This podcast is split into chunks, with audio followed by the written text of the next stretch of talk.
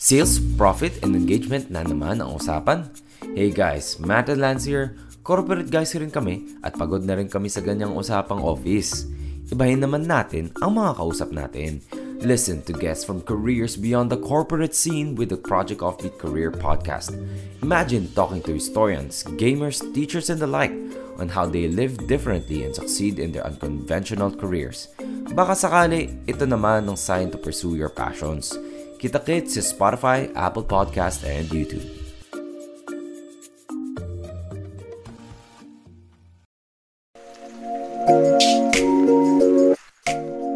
A new world has come for the cinematic universe we live in. Leave your belongings and make sure you're ready to enter in this new world. This is Cinephiles, a podcast created by two self-proclaimed cinephiles who love talking anything about films.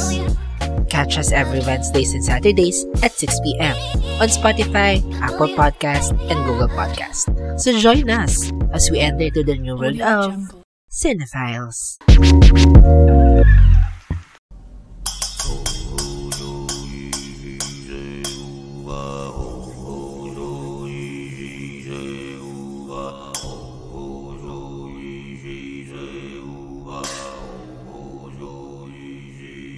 Hi guys, this is your local Intigay Jerfy. And this is your horror king Ron, and you're listening to Cinephiles.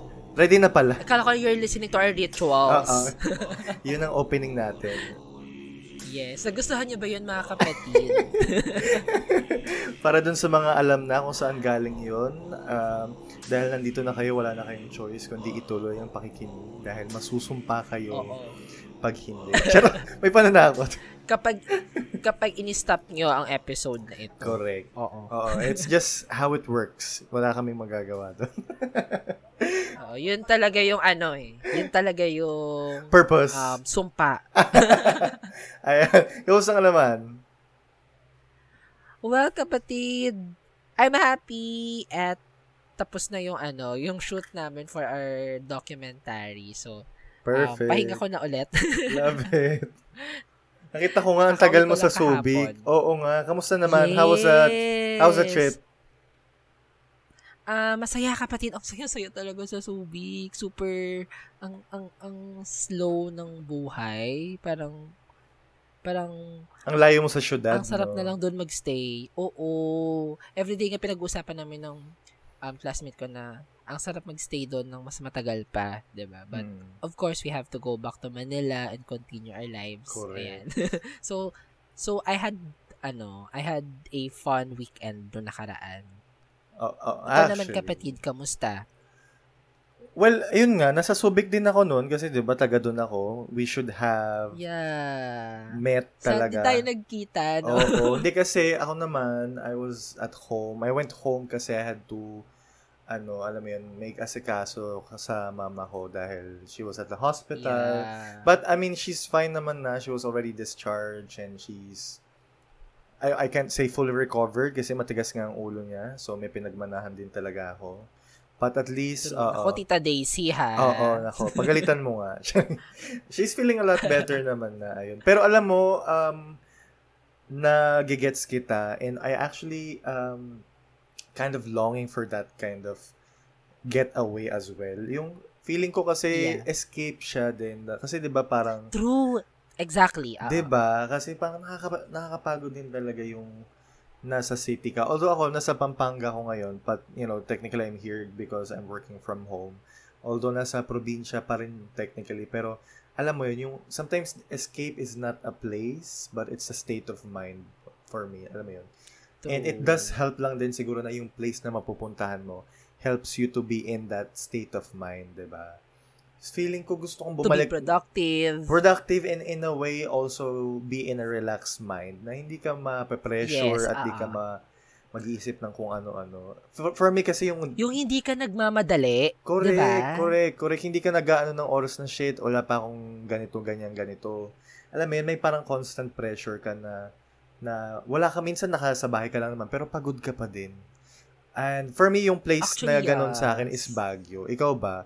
Bukod sa Subic, before you went to that place, do you have that kind of place then where you usually Yes. escape? Hindi ko alam kung nakwento ko na sa'yo, pero sabi ko, di ba, iba yung binigay sa akin ng baler nung nagbakasyon ako doon. Mm, yeah, yeah. So, that was my first, that was my first solo um, travel. Tapos, I stayed there for five days. Talaga? Sobrang, ano, sobrang, ano ko doon, sobrang chill lang ako doon. Wala akong ginawa, di ako namasyal, hindi ako nag, ano, super in-enjoy ko lang yung bakasyon. Hindi ka naman broken like, ito. chill no? lang, ganun. No, it, it, ano eh, it was 2020 na. So, ah, lately lang. ano na yon January before the pandemic started. Yeah. Ah, okay. Oo, see? Doon ako nag-celebrate ng birthday, di ba? Oo, oo, oo, January. So, for you, your escape is more of uh, beside the sea, ganyan. Ganun ba? Tama ba? Is it what's what's relaxing? Hindi naman. Basta, ano, basta mag-isa. Oo. Talaga? basta meron akong, ano, me time. Mm-mm. Mm-mm. I love Hindi it. ako masyadong ma-beach actually. Mas ma- mas mabundok ako. Kaya super na-enjoy ko din yung Subic. Mm, Kasi oo. parang ang daming puno. Tapos, we did a lot of trekking sa Subic para dun sa shoot mismo namin. Kasi yung participant namin for the documentary, um, Highlander sila. So, we had to trek papaakyat para mapuntahan yung bahay nila doon. Oo, grabe nakita So, ayun. ko nga eh. Grabe. Mas mas na-enjoy ko siya. Same, same tayo. Hindi rin, hindi rin ako masyadong beach person kasi sabi ko nga, as a Capre, I gravitate towards the high trees. Hindi ko alam kung bakit mas nagre, mas nare-relax talaga ako pag ang dami ko nakikitang puno, mga dahon, tas malamig. Kaya feeling ko gubat. Pag green, di ba? Oo, gubat Saka talaga. sa mata. Kaya siguro Baguio is my favorite place because malamig nga, tas ganun yung, yung lugar. Parang feeling ko lang, it gives the, hindi naman siguro illusion kasi I'd like to think it's real, pero parang it gives, Peace. yeah, the peace, the peace that I'm longing for, di ba? Ayun. But nice to know Yes. na nakauwi Tsaka yung mga ka na. pag-travel-travel talaga sa ano, pag-travel-travel talaga sa mga um, lugar na malayo sa Manila, like going somewhere secluded, di ba? Correct. Oo, 'di ba? Sometimes it helps din naman na malayo-layo yung pupuntahan mo or liblib. Actually, may napuntahan nga ako kapatid sa Antipolo naman. Parang para siyang reserve. Maganda, maganda rin yung lugar kasi parang matataas din yung puno. Tapos sakto nung time na yon umulan, grabe yung biyahe namin kasi sobrang putik papunta. So parang feeling ko, sabi ko, ay masisira na yung trip kasi umuulan, alam yung hindi magagawa. Pero actually, it made it made the stay there more better, a lot better because ala, ang sarap lang magstay in ka doon sa Oo. loob ng kubo na napakalaki. Ang lamig-lamig sa labas. ang Pagpahinga talaga, no? Ay, no. Na-achieve naman siya ang saya. Ayun, I'm longing for something like that soon Yes. din. So, I mean, but I am happy for you that you were able to do um, what you had to do and at the same time, love the place that you went to. Kasi minsan, di ba, parang sacrifice talaga para talaga sa arts, para sa craft. Sometimes you have to do things that Yes. you are not into that much. Pero I like that at least Ayan.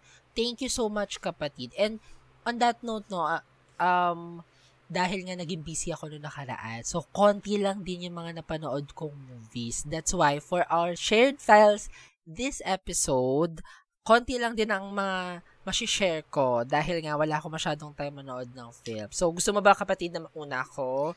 Or, um, Pwede naman, na, sige. since marami kang nakabaon dyan. Pwede nga Okay, sige, mauna, pero before that, for our just new listeners, if you're not aware, Shared Files is a segment that we do on full-length episodes. This is a full-length episode or a double feature full-length episode because we'll be per, uh, reviewing not one, but actually two full-length films. And before we do that, we'd like to share our uh, movie uh, diary for the last week or weeks that we have not recorded. And that's what Shared Files is for. So, yeah, go kapatid. Sige, ikaw muna. Marami-rami din yung sa akin. Eh. Okay, sige. Um, I'll start with Men.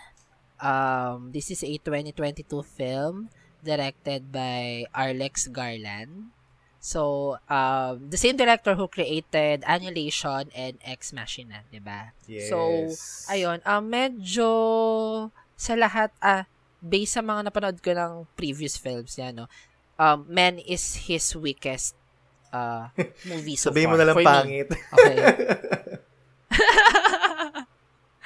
pinaganda pa eh, no? Weakest. But anyways, um, ayun nga, hindi ko siya, though nag-expect kasi ako, so, dahil meron tong, ano, di ba, Jessie Buckley, Oo. so, Rory Kinner. Tapos parang sabi ko, wow. Tapos, di ba nga, recently napanood ko din yung Annihilation since gumawa tayo ng um, full-length episode about it. yeah. Tapos, nung pinapanood ko na siya, it is a promising film at first. So, yung parang first um, first act ng film, wow, um, pumunta siya sa guba, tapos parang nag-Airbnb lang siya doon ng isang um, private house, mag-isa, ganyan. So, parang promising siya, tapos may ramdam mo yung, ano, ramdam mo yung tension sa film, pero sobrang bumaba pagdating sa dulo. Parang, ha? What happened? Ganon.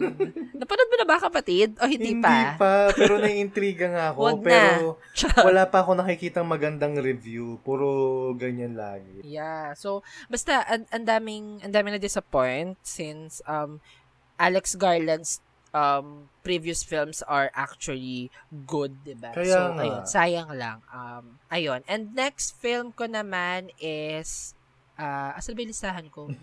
Ayan. Sorry. My next film is um, Good Luck to You, Leo Grande. So, ayan. Um, sabi ko nga, itong film na to, nakakatuwa kasi um, para siyang full-length version nung isang short film na napanood ko last year sa Cinemalaya, yung Ang Pagdadalaga ni Lola Mayumi. So, um, yeah, tama ka kapatid, oh, di ba sabi mo, para tong ano, para siyang um, Before Sunrise, kasi um, batuhan lang ng linya, kwentuhan lang. So, Mm-mm. yeah, and you know, naman na, we're sucker for that kind of film. So, yeah, I like it. I gave it three stars. Asa. Tapos, next ko is, oh, Fast and Feel Love. Ay, hindi ko pa Of course, ang recent film ni Nawa Paul. Kapatid, please, please watch it na. Um, it wasn't his best film, pero it's refreshing kasi first time gumawa ni Nawa Paul ng um, somehow sci-fi and parang action film na parang with comedy. Though, funny naman si Nawa Paul sa mga films niya, but this is, for me ha, his funniest film. And wala, sobrang bias ko lang kay Nawa Paul, kaya love na love ko siya. Tapos, next film ko is Hello, Goodbye, and Everything in Between. Hmm. Um, this is a Netflix original film. Tapos, sucks long. I mean, uh, Ang ganda it's- pa naman ng It's title. basic. Ay, um, maganda siya kapatid. Um, kumbaga sa lahat ng rom-com na Netflix originals na napanood ko, so far, this is the most decent one. I mean, alam mo yon yung parang yung mga Pinaka-okay basic na. na. ay, hindi naman basic, but yung normal na rom-com ng isang Netflix originals na, yun yung lagi natin napapansin na very common sa kanila. Dito, hindi siya ganun ka, ka-common naman. So, kaya, nakakatuwa siya. Next one ko is a short film. This is uh, directed by ano um, Christopher Brugada. So, one of my uh, dear friend. Wow, dear friend. Wow. Yan, si Direct Tops. Um, Bullet Laced Dreams. This is a short film about the students of Lumad in Mindanao. So, ayan. Pinanood ko siya kasi kailangan kong makakuha ng ayun, pinanood ko siya for the ano, for the documentary na gagawin namin. Parang kumuha ako ng mga ideas about it, kung paano siya ginagawa, paano yung storytelling about um, documentary films. Especially for the um, indigenous people. Tapos next ko naman is Peanut Butter Falcon. This is a um, 2019 film uh, directed by Tyler Nilsson and Michael Schwartz.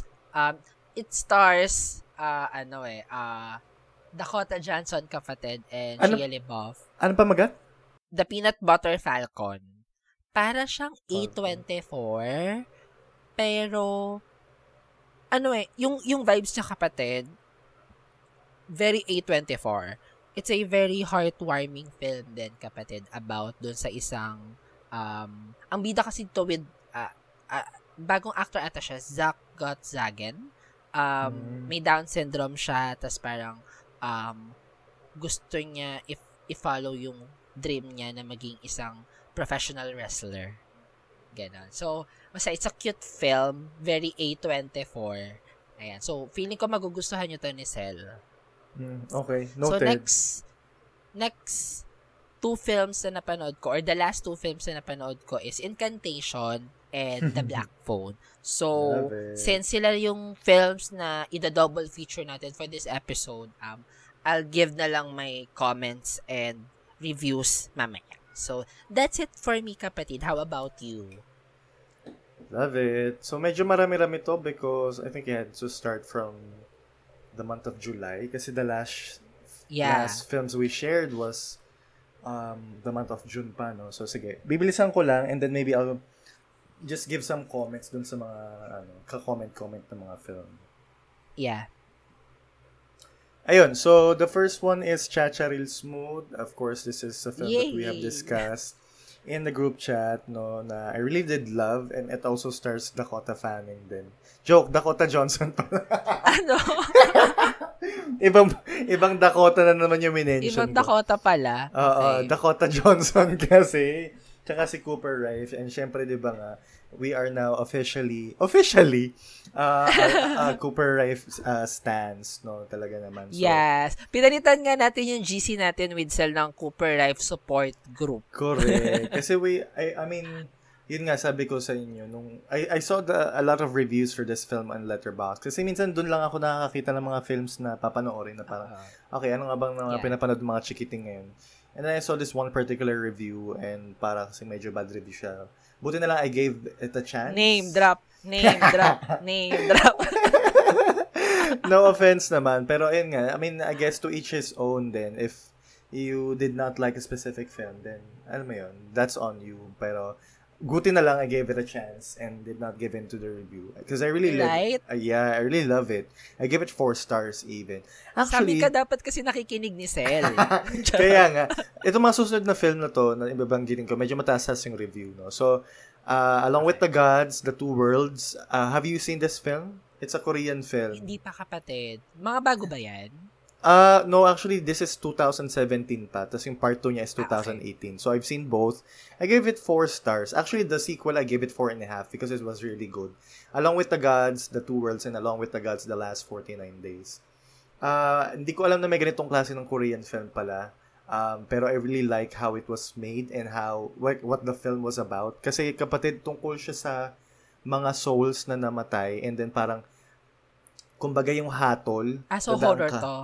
Hindi siya horror, parang siyang drama fantasy because yung soul mo dadaan sa seven, um, I guess, hell.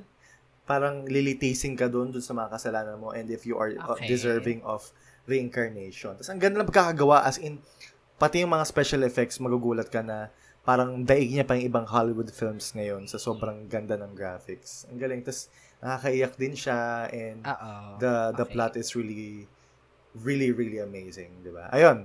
And then good luck to you Leo Grande, I gave it 4 stars. Yun nga, very very mumblecore lang ang dating niya. And then The Unbearable Weight of Massive Talent, I gave it also 4 Yes. stars. This is uh stars Nicolas Cage and it's very meta because Nicolas Cage was playing himself as Nicolas Cage and it's very it's very funny and it's also ah, really? So, biopic siya? hindi siya biopic eh. Parang, he's playing Or himself. hindi naman? Hindi, he's playing himself lang. Very meta lang. Piniplay Ah, okay. niya yung role niya Ang as character Nicolas Cage. na Nicolas Cage.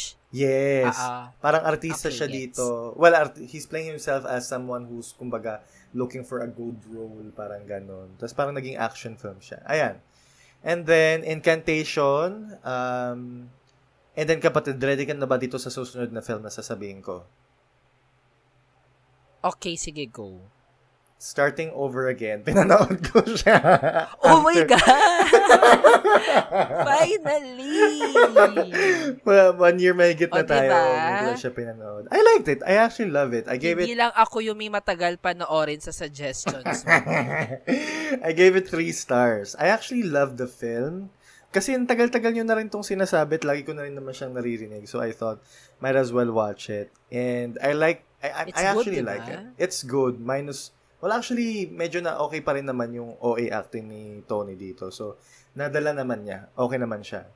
Uh, she was giving me my sassy girl vibes dito sa movie na to. Yung very kwela-kwelahan. Actually, yun yung strength ni Tony. Parang, ang galing niya mag-play ng mga relatable chicks na sobrang cowboy kumbaga. Hindi yung pa-demure demure sa mga na, mga nakasanay nating leading lady ng mga star cinema, 'di ba? Diba? So, she Kaya nga siya ang magiging sassy girl talaga ng Philippine adaptation. Eh kasi kapatid siya yung nag-produce noon eh.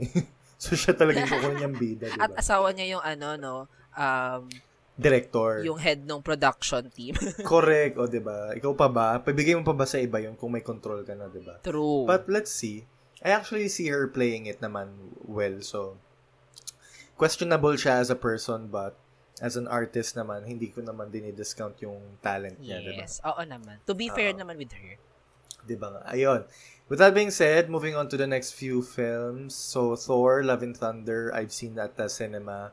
And I gave it two and a half stars only because, sabi ko nga sa'yo kanina, I felt like it was more of a skit than an actual movie because funny siya. It was funny, it was entertaining, but but the end of the movie parang it didn't mean anything. And don't tell me na it's because it's a comic film or it's a superhero film. It's not supposed to mean anything. I've seen a lot of the Avengers film and I've seen Guardians of the Galaxy. They were both funny and entertaining but may substance pa rin siya. Alam mo tipong may impact pa din siya. Especially dun sa story. Lalo na kung sinubaybayan mo yung kwento ng Marvel Universe, di ba? Yeah. And for me, parang alam mo yun, parang the universe could have survived without it being made. Parang ganun. Ayun. And then, The Black Phone, I gave it 4 stars. Siyempre, reserve na natin comments niyan for this episode. The. Exorcism of Emily Rose. Uh, it's a 2005 film. Ngayon ko lang siya napanood Ito yung after a long time. Emily Rose? Yes, kapatid. Ngayon ko lang siya napanood. Would you ah, believe, di ba? Mm-mm. It's sakto lang. It's not really diba? wowing, yeah. It's just two and a half stars for me. And then, Watcher. It's a new horror film na was released this year. And I've seen a lot of oh, good really? reviews about it. Yeah. Um, and I like, yung bida dito si, si Micah Monroe yung bida. I love her because I've seen a lot of horror films na siya yung bida. Siya yung nasa It Follows, siya yung nasa Greta, and I'm seeing her here really excites me uh, because she's a good final girl. She's, she's, I, I don't know what's, what, what about her, pero parang, she's just great. She's she's great on screen when it comes to horror. Perfect final girl ganun. Yeah, oo. And then another Korean films kapatid, sunod-sunod to. So She's on Duty is a 2005 mo, film. Uh, naka-Korean ano ka atad? Ano? Hindi ko rin alam. Pero She's on Duty is Flavor a rewatch. of the month. Napanood ko na tong She's on Duty. Matagal na matagal na nung uso pa yung DVD and I decided to give to to give it a rewatch. And it wasn't as good as I remember it, pero it's still entertaining. And then, The Witch Part 1, The Subversion, and The Witch Part 2, the other one. Have you heard about these films? Kasi tumunog to sa... Bago ano, lang ba to? Yung bago, yung second one, bago lang. So, kaya pinanood ko na rin yung part 1. Horror, hindi ako familiar. Para siyang sci-fi, hindi naman horror, sci-fi action siya. So, matunog siya sa mga suking tindahan. So, pinanood ko. Okay naman siya. I really love the first one, but yung second medyo magulo na siya. So, wasn't as good as the first. Um, and then, ito, another rewatch is Too Cool to Be Forgotten. Um, and I love it even more the first time I watch it. Actually, hindi ko gets kung bakit may mga taong binabash or hinihate siya dahil wala daw siyang kwentang movie. But, when I gave it a second Sige, rewatch... Sige, sabihin ko sa'yo after ng episode na to. Charot! oh my God, so were you one of those person people? Oh my God. Hindi naman. I, I like it at first.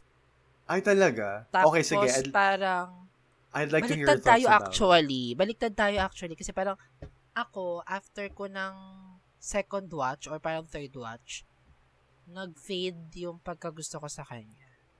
Talaga? Ako naman, nung napanood ko nung una, eh, I mean, sakto lang siya. And then I gave it a second rewatch. Parang, kumbaga mas nag-impact siya sa akin. And I actually liked it. So, siguro iba-iba talaga ang experience ng tao sa mga film.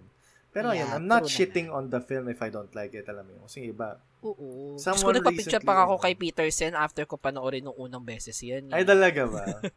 Ganun ko siya kagustong gusto noon. Pero parang, suplado siya, di ba? Charot. Nag-ano eh, no? Nag-spill lang din. O, hindi. Uy, di ba kwento ko sa'yo, nakasama ko siya nung closing night nung ano, yung awarding nung Q Cinema Nung last Q Cinema. year. Ah, talaga ba?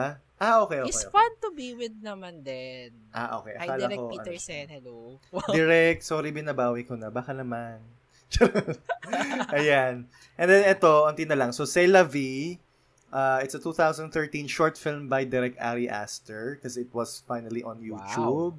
Pinanood ko siya and it's it's okay. It's okay film. It's um I think it's more haunting kasi in a way it's happening. Kesa dun sa ano, political. Johnson's. Ay, hindi. Johnson pa rin, kapatid. My God naman. Walang Ah, tatalo. dun. really? Pero feeling Okay, ko political din to. I, and I think that's what's great about his short films kasi it's not just about the shock factor. It's always it always has something um, behind it. There's always a message. Ay, sige nga, watch ko nga to. Maikli lang siya. ito. Seven, oo, seven minutes lang siya. Para lang Okay, siyang, sige, oo, rant about the government and all whatnot. Yan. And then, pero yung ending medyo sad lang kasi.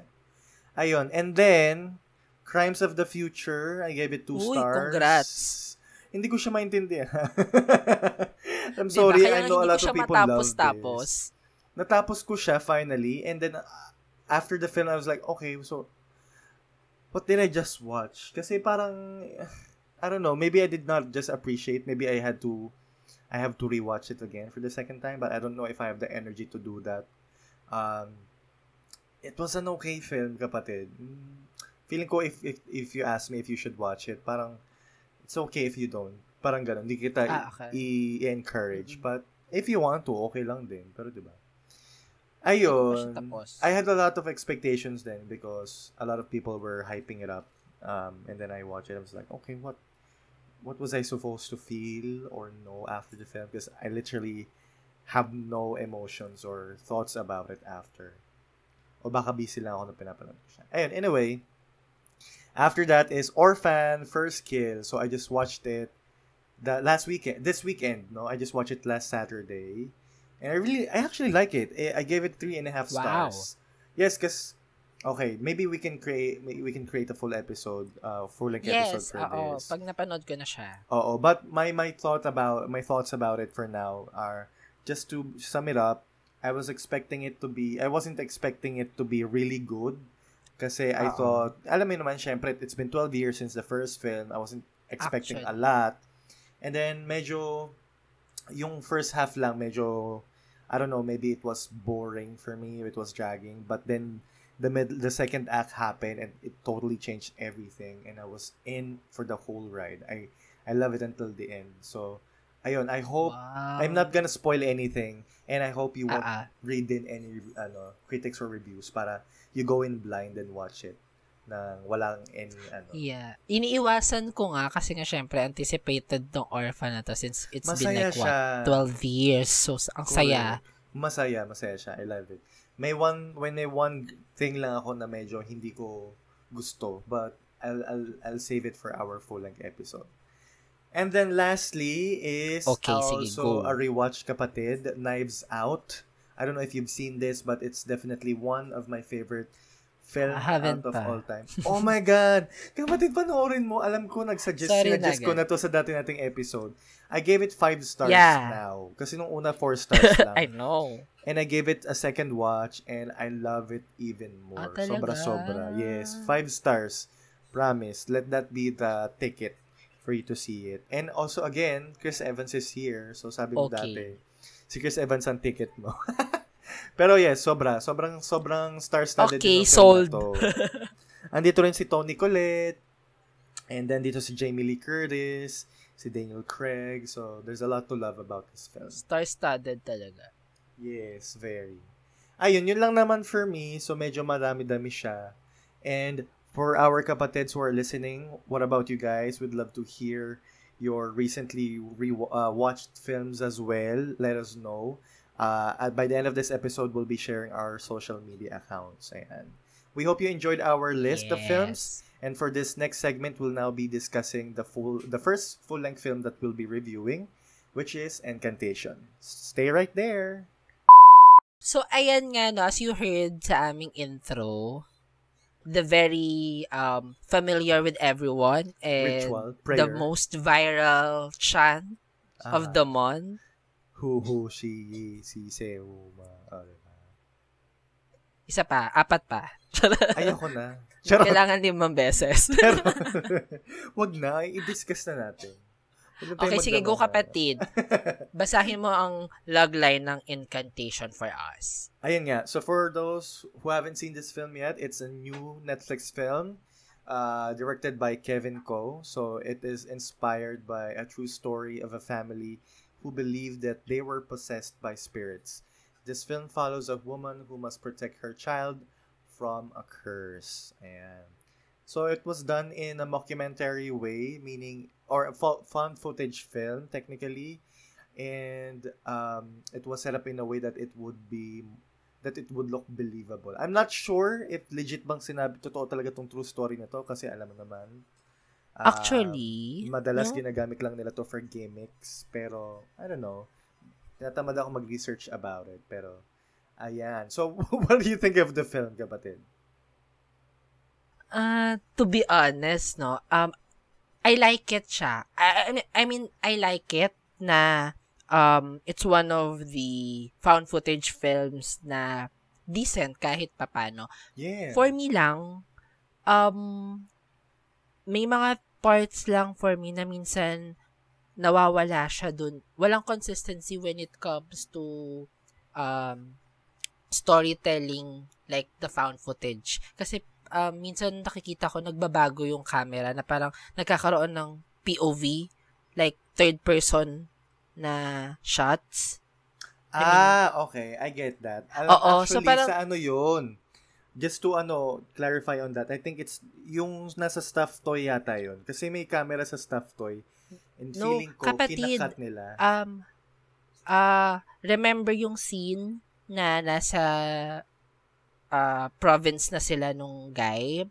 Yung Mm-mm. throwback to ha. Tapos parang, di ba, may room sila, doon sila nagde-dinner, ganyan.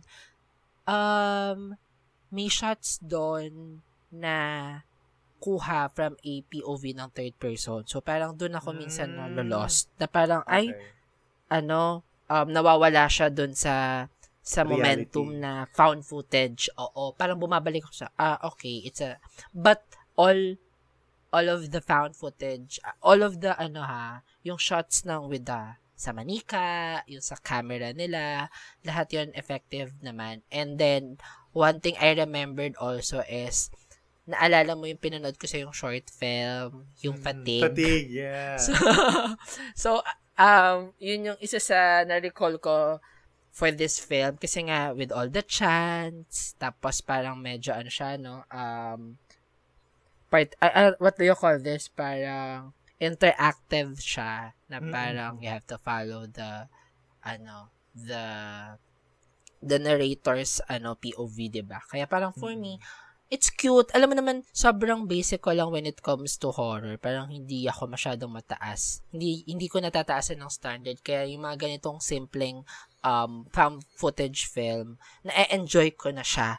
Yun nga lang yung concern ko. Parang minsan, nawawala ako sa ano, sa sa kwento kasi nga hindi sila consistent when it comes to giving the feels of a found footage film. But overall, it's a good experience. But this time, hindi ko na sinundan gayahin yung chance eh. Kasi sa fatigue, ginagaya ko pati mga clap-clap, Yung clap, mga oo. pa, yung mga pa-stomp ng feet, ganyan, di ba? Tapos pag pipikit ka, pi- pikpikit din ako, ganyan. But for this film, parang nadala ako kasi mas mas nakakatakot siya. So Mm. parang, para pag pumikit ako, parang halon, ano, baka mamaya iba na yung ma-feel ko. Tapos, alam mo kapatid, naloka ako kasi after ko siya panoorin, di ba may part doon na parang pag after mo mapanood yung video, parang kakati yung mata mo. Natakot ako kumati yung mata ko. Seryoso, no joke. Yung left eye ko, parang kinamot ko siya after na mapakita yung ano, yung video. Kasi 'di ba yun yung forbidden video na bawal mo makita para hindi ma-transfer sa No joke. Kinabahan ako. Pero sabi ko hindi ko naman ginawa yung chance, so baka hindi naman malala mata-transfer sa akin yung Hindi mo sure. yung bad la, yung bad juju. Hindi mo sure. Tsaka, sabi ko, ano, parang wala naman nangyari kay Ron tsaka kay Shed. So, piling ko hindi naman totoo. Buhay pa naman sila sa ngayon. So, feeling ko safe ako. Ganon. I love ganun it. eff- kaya, kaya parang Pero, nagustuhan ko siya kasi merong ganung effect sa akin. Correct, Ibig sabihin, correct, oo. effective yung pananakot nila. And Oo. as someone nga na um, basic lang when it comes to horror films, nagustuhan ko siya kasi um, ibig sabihin, they did um, their job na matakot, ma- matakot yung mga manunood sa kanila. And yeah, so that's all for me kapatid, no? How about you? House Incantation? Well, first sundutan ko lang yung sinabi mo. Ah, I really, well, di na surprise kasi syempre pinag-usapan naman natin na pag-uusapan natin to. But I know you na hindi ka masyadong into big horror films din, kumbaga. So I was really Yeah. kind of surprised. And I love that you appreciated it because I also liked the film. I actually, I actually love it because um, to contrary dun sa usual review na parang meh, messy and all that, um, I didn't see Yeah. any of those because I focused on I focused on what what what the film was trying to do. And yung nga for the yung first setup pa lang ng film, sinasabi, parang maganda I I like how they started with the film na parang shocking agad. Kasi sobrang nakakakilabot pa lang yung True. yung parang chant na naka parang Oo. Yung scoring. Yeah, the ano, scoring. Nung In chan. fairness sa scoring ng film na to, very impeccable siya and it was really effective for creating a scary uh, vibe or scary Yeah. um, environment for the viewers. Kasi minsan kahit hindi ka nanonood, kunyari busy ka, if you're the kind of watcher who um, multitask a lot, and I'm referring to myself, matatakot ka talagang ma, ma, ma i-intriga ka in ka a dun. way. Yeah, mahuhook ka kasi parang, ay, wait lang, ano yun? Anong nangyayari? Kasi dahil dun pa lang sa sounds na ginagawa nila. Um, my take are, my, my take is, the characters are, you are un- kind of unlikable because, alam mo yun, sila yung mga klase ng tao na pag kahit anong mangyari sa kanila, sasabihin mo, ginusto nyo yan, titigas ng ulo nyo. eh. Makulit Actually. kayo, diba? Mabuisit kayo. But you also Papasok ka pa dyan, ha? sinabi na nga ilang beses, 'di ba? Parang yung mga nasa horror film na hinahabol tapos saan-saan pa pupunta. Ay bala ka, mamatay ka diyan. Ang tanga-tanga Kumbaga sa eh. mga slasher films, sila yung unang namamatay, di Correct, ba? correct. Sila yung tipong don't go there pero pupunta pa din. Mga ganon. So, ayun lang. Mm-hmm. Pero I think in a way, syempre hindi rin naman mabubuo yung film kung hindi sila pumunta doon. So, parang ah ganun talaga yung kwento, no? Pero yung eh, ang galing ng bata, I also would like to note that Sobra. na feeling ko the special part about this film is that other than it's a scary film, it's also heartfelt and it's emotional. Kasi na ano niya yung nasundot niya yung spot ng heart ko na about ma- ma- mother and child relationship. And I think Yeah. who, who wouldn't be affected by that? Alam mo yon Kasi parang it's just about mother's love about I mean to her daughter na bata-bata pa, 'di ba? So sobrang doon pa lang mahuhook ka na. So you may it makes you care about the characters. If hindi ka man mag-care dun sa dalawang lalaki na parang gago, magki-care ka na lang din dun sa mom. Because alam mo yun, pag kung ano bang mangyayari sa kanya, maaapektuhan yung bata. And then yun na nga, spoiler alert, um, syempre naapektuhan din yung bata by by the middle of the film. So parang nag-aalala ka rin for them and parang kumbaga it takes you on this specific place where you don't know what's gonna happen next. So lahat ng mga sumunod na scene are very surprising. I also already had an idea na this ritual or chant that she's saying is not what it seemed to be. I don't know why, maybe kakanood ko ng Yeah. horror, pero ay, alam ko na yan sis. Gusto kong sabihin na parang, huwag mo damay dyan. Ikaw na lang. Ikaw na lang. Parang ganon. But I already have an idea. So by the end of the film, when it was actually, also another spoiler alert, when it was um revealed that it was not the way that they're implying it to be, I was like, hmm, buti na lang, hindi ko sinunod yung chant. Sabi ko gano'n. Dahil, Diba? yung plano niyo. Pero 'di ba sobrang haunting Parang- ng last scene, nakakaano, nakakatakot. Yes, yun nga yung dating sa akin. Parang, um, actually kasi parang pinasa kasi sa audience, 'di ba? Yun yung, um, Correct. that's what they're trying to And- do eh. Kaya parang it makes it more Yun yung naging din. strength niya rin.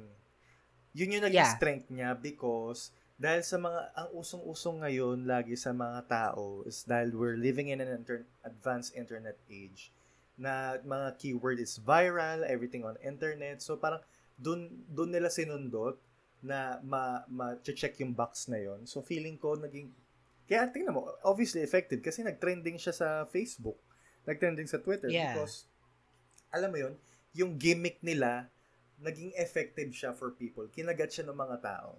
'di ba? And obviously ako kinagat ko rin siya kasi I I I, I liked how what they did with it. There are some things that I wasn't a fan a fan of, especially eh, ito laging yung mga issue ko lagi sa mga found footage Horror films. films. Hindi, found footage specifically. Okay. Eh, ito rin yung sinabi ko sa Salvage. Ito rin yung sinabi ko Aray, sa ha? found footage. na yung realism ng camera na parang in this circumstances or in this specific sina- sce- scenario or situation, I don't think it would be believable na dadalhin mo pa rin yung camera sa ganyan, Yeah. sa ganito. It just takes me out of the fantasy. But then again, hindi ko rin naman alam kung anong dapat nilang gawin for that, 'di ba? So parang ayun, ganun ganun yung sa akin. Um other than that, I actually I actually liked the film. I gave it three stars and to whoever's Same. listening to this episode, if you're wondering if you should give it a watch, I should. I mean, I think you should. Um, if you get scared easily, I suggest to watch it with someone kasi masarap na may kadami ka sa takot. I think this is a perfect film for a, a group night. Ibarkada, Barkada, no? 'Di ba? I think it is kasi 'di ba may mga ganung film? Kasi marami mga film na medyo slow burn, deep na parang pag grupo parang ang kadalasan magkakwento. Ang boring. sila. Pero yeah, magiging boring siya. Pero I think this one is gripping enough to be watched by a group of people. What do you think? Yeah. True kapatid. Kaya parang sa mga kapatid nating hindi pa nakakanood dyan, no? it's still available on Netflix. So, kung naghahanap kayo ng mga pambarkadang horror films na gusto nyo i-binge watch, no? So, go catch Incantation on Netflix. Yes, Netflix baka naman. Yes! Ayan. diba? And, and staying true to our Okay. tradition, kapatid, is this gonna be a watch or a punch for you? definitely a watch for me. Since, di ba sabi ko nga, sobrang basic ko, enjoy na enjoy ko yung salvage, yung, um, ano pa ba yung mga favorite kong found footage na ayaw mo? Basta di ba, ang dami kong found footage na parang parang gandang-ganda na ako. Na ayaw mo. Tapos, ayaw mo. So, hello, ito pa bang incantation? So, come on guys, it's a watch for me. Ikaw kapatid, how Yes, about you? definitely same. Same for me. It's also a watch. Again, mm, I don't I don't think of myself as hard to please about horror film. Basta maganda, effective Hindi siya. rin I kapatid eh, pag local talaga, ang hirap mo i-please. Hoy, hindi naman. Yung I Violator, particularly- yung Salvage, yung I don't look for Midnight in a particularly Perfect unique. World. Hoy, eh kasi naman talaga. Hindi ako naghanap ng super super fucking unique film. Cell, back me Basta- up. basta I enjoyed it. Basta I enjoyable siya, entertaining. and Yeah. Na-execute siya ng tama. I mean, I'm in, 'di ba? So, ayun lang naman. True. So, mga kapatid, what are you waiting for? It's still on Netflix. Go watch it. Alright? And Yes. for our next double feature, or for our next full length rather, we will now be discussing The Black The Black Phone. Phone. Yay! Stay tuned. Stay tuned. Let me lead you the logline of The Black Phone. Si- so, Black Phone is directed by Scott Derrickson. Finish Shaw is shy. Ano ba to? Parang, ano naman to? Parang tongue twister. Twister. Finish Shaw a shy. Finish Shaw, a shy but clever 13-year-old boy is abducted by a sadistic killer and trapped in a soundproof basement where screaming is of a little use. When a disconnected phone on the wall begins to ring, Finney discovers that he can hear the voices of the killer's previous victims. And they are dead set on making sure that what happened to them doesn't happen to Finney. So, kapatid, ikaw, kamusta? How's the black phone for you?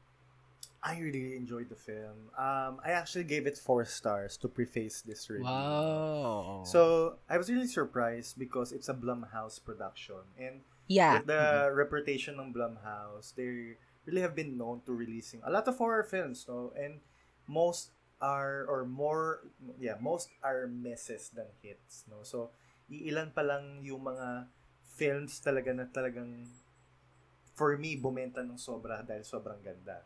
maaring, marami kasi silang popcorn flicks eh. They're very well known to releasing popcorn flicks. Yung tipong mga mga movie lang na papanoorin mo pag gusto mo lang manood sa sine and parang papanoorin mo lang siya dalhin lang yung showing. Parang ganon. But this one was really good. No, the last Blumhouse film that I could remember that I really enjoyed was I think Insidious pa yata. Insidious Yeah. pa, oo, or Conjuring. I don't know if Blumhouse ba yung Conjuring. Pero I guess Blumhouse yeah. ba yung kapatid yung ano, yung series na ano nga to? I forgot. Parang Blumhouse din yun eh. Alin to? Um, the one that you like din, yung series na may second part pa. I forgot na the Napuputol title. Alin? Tungkol sa... I forgot yung parang hunting, ah, Hunting Hill. Hindi ba Blumhouse ah, yun? hindi, hindi, hindi.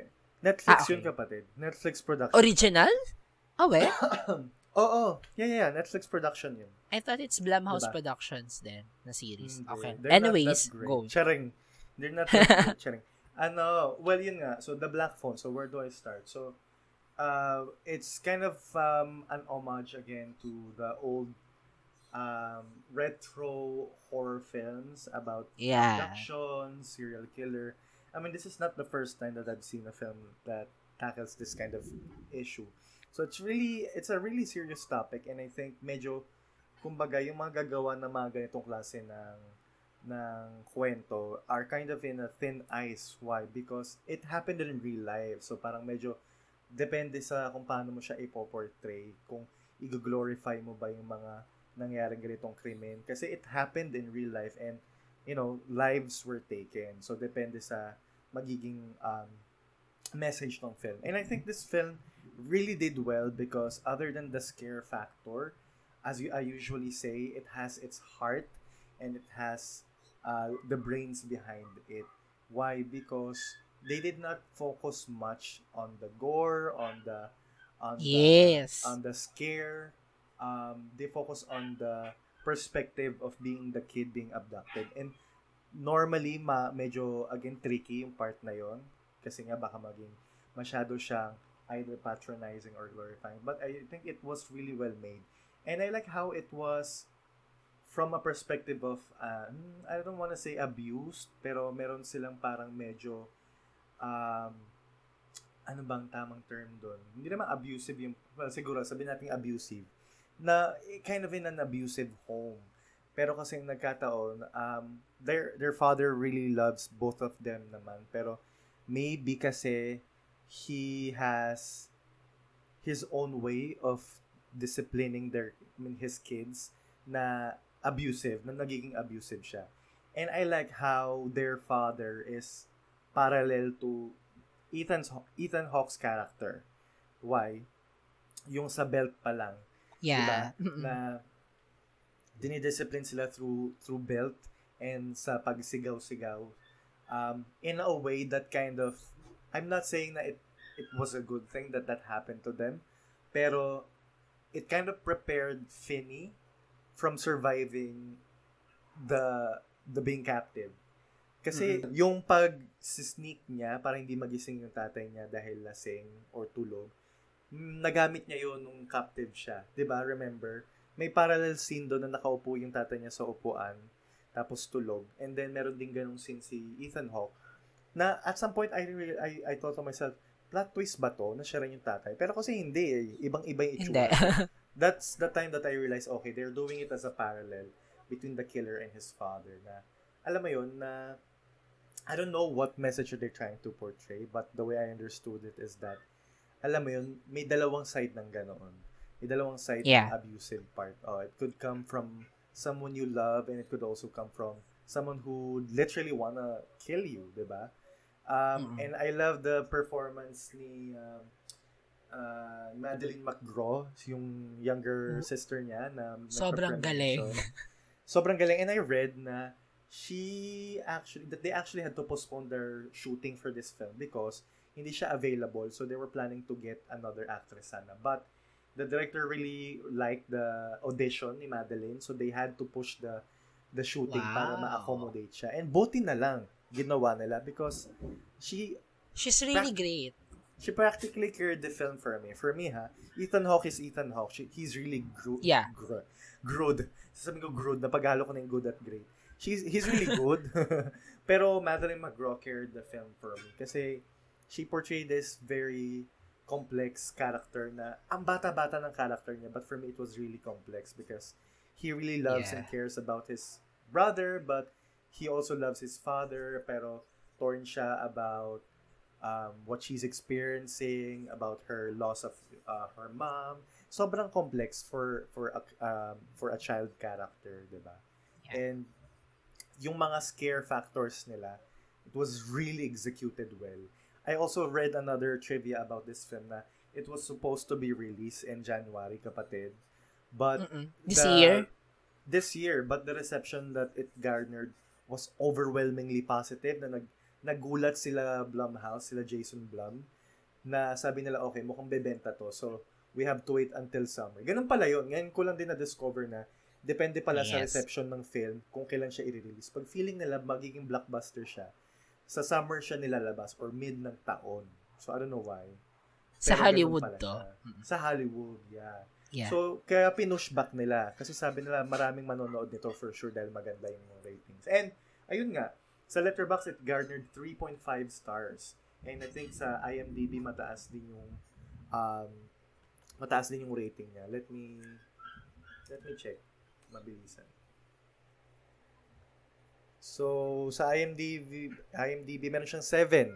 7 whole score. And that's out of Wow. 67K that's a really overwhelmingly um, positive um, review for this film, diba? So, good job. Good job sa Blumhouse for releasing a film uh, like this. How about yung kapatid? What's your take on this?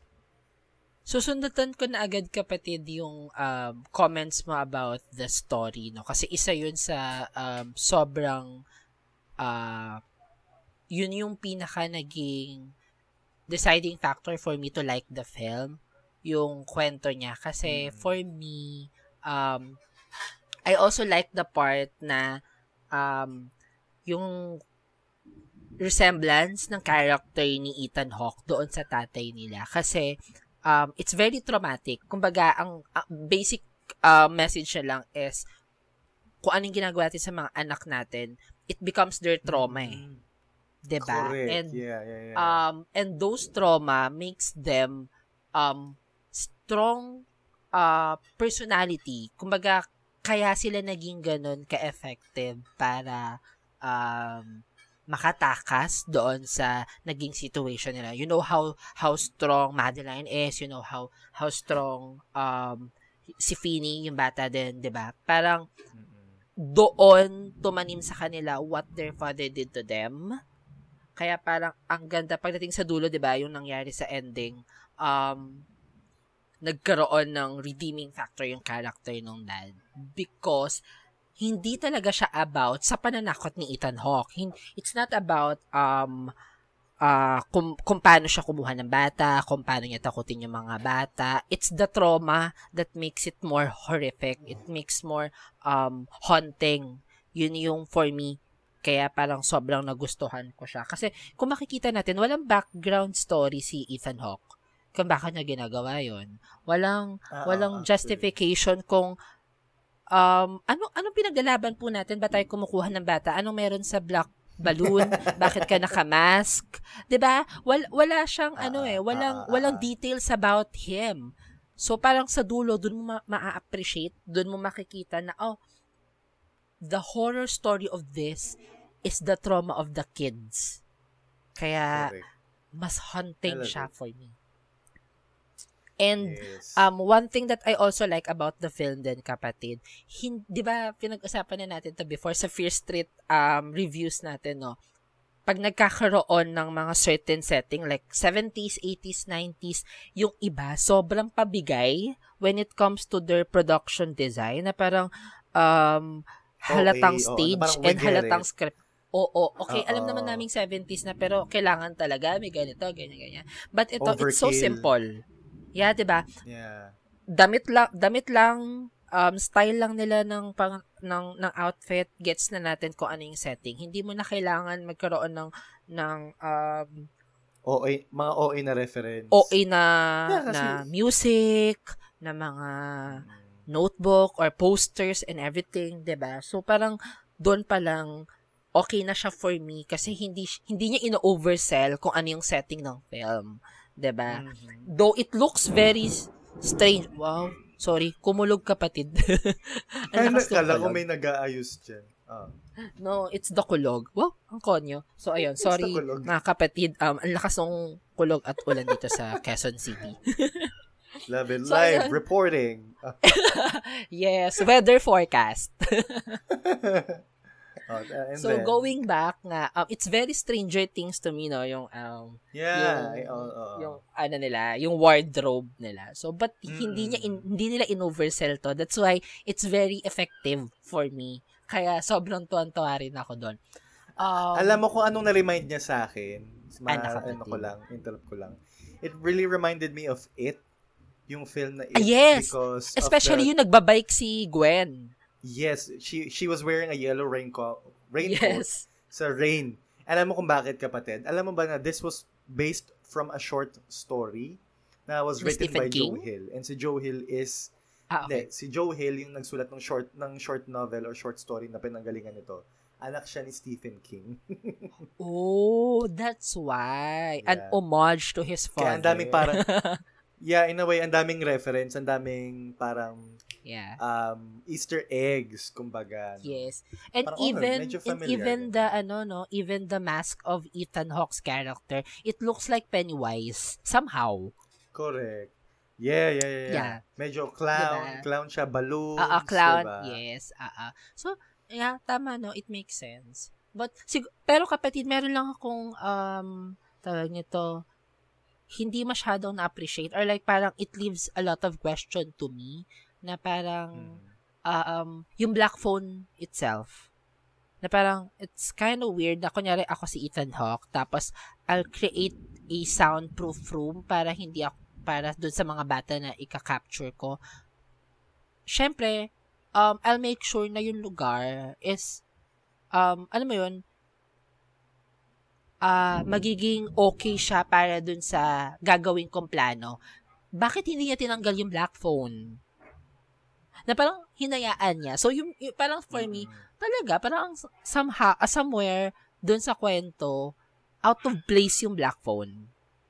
I mean, gets ko yung naging, gets ko yung naging reason kung bakit siya nandun. Gets ko yung, um, tawag nito, kung bakit siya at ano siya sa story. It's just that I don't know um kung paano siya napunta doon. Like, pwede mo naman na siya tanggalin bago ka mag-start ng kidnapping mo or what. Tapos, di ba, kung hindi naman, alam mo naman na hindi na siya gumagana, alisin mo na lang siya. Di ba? Tapos parang, Bakit daw ba? Bahay niya daw yun eh. yeah, I mean, yun, I mean, it's a little detail, pero parang for me, it question, Ah, nagkaroon ah, lang ako ng question na bakit, seryoso talaga? Parang planado, lahat naman, Napaka-random. Oo, sobrang random niya na parang planado niya eh, yung gagawin niya. Tapos parang, sinadya niya ba? Yung mga magkaroon, gusto niya ba aesthetic? Kasi diba, Ang una it's kong very, naisip, go. ang naisip ko doon, well, I didn't mind the black phone.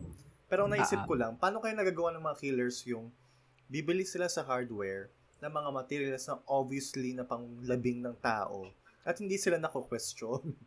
Baka naman ng, iba-ibang araw nila binili, kapatid. Bumili siya ng Tas may- lubid, ng sako, semento. Sabi ko, that looks suspicious. Sabi ko gano'n.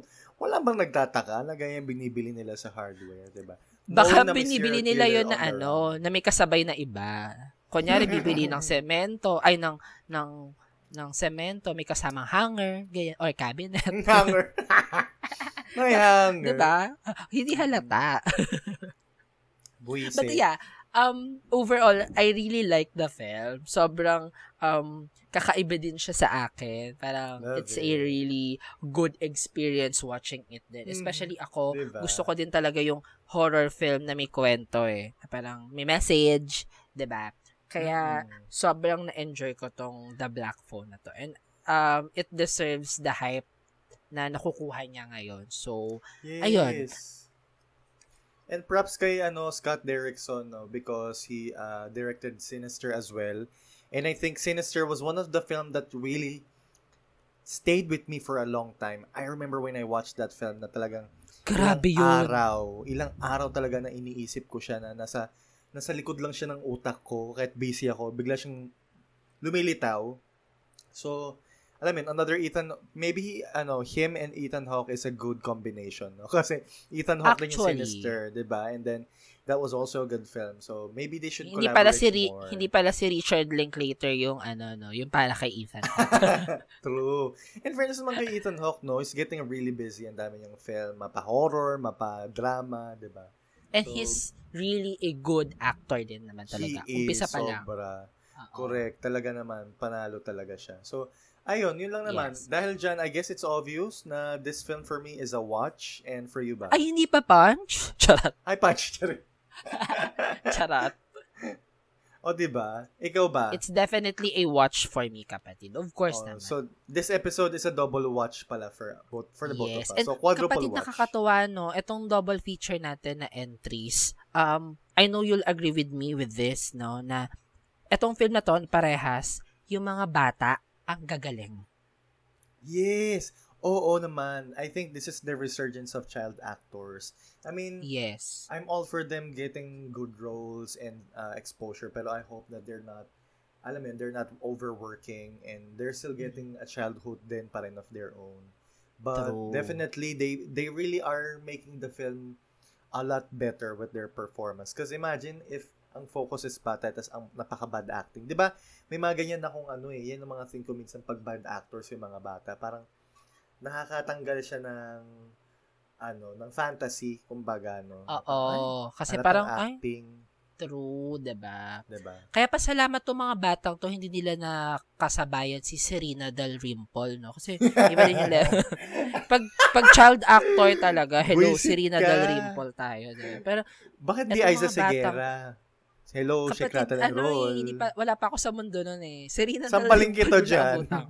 Buisit ka. Siya sa Shekrata ng Oo. Roll siya, siya yung bata doon sa tulay. yes, yan mag, iba yan, Aiza Segura, Oo Serena naman, Del diba? Rimpol. Diba? So, Camille Prats, you- hello. Camille Prats, diba? Hmm. Um, Angelica Buti- Panganiban, Buisit diba? Princess Pero Sarah. you're right, no? So, yun lang naman. So, I really am glad and we we definitely enjoyed both of these films. Obvious naman, medyo napahaba yung kwentuhan natin, no? True. Para sa mga kapatid namin na who're still listening at this point, thank you so much and we appreciate your support as always. Would love to hear your thoughts about this or if you have any suggestion, maybe any films you'd like to uh, have us uh, review on this uh, podcast, please let us know. We are on social media. Uh, find us on Twitter, Facebook, and Instagram. We are at Cinephiles Pod. That's C I N E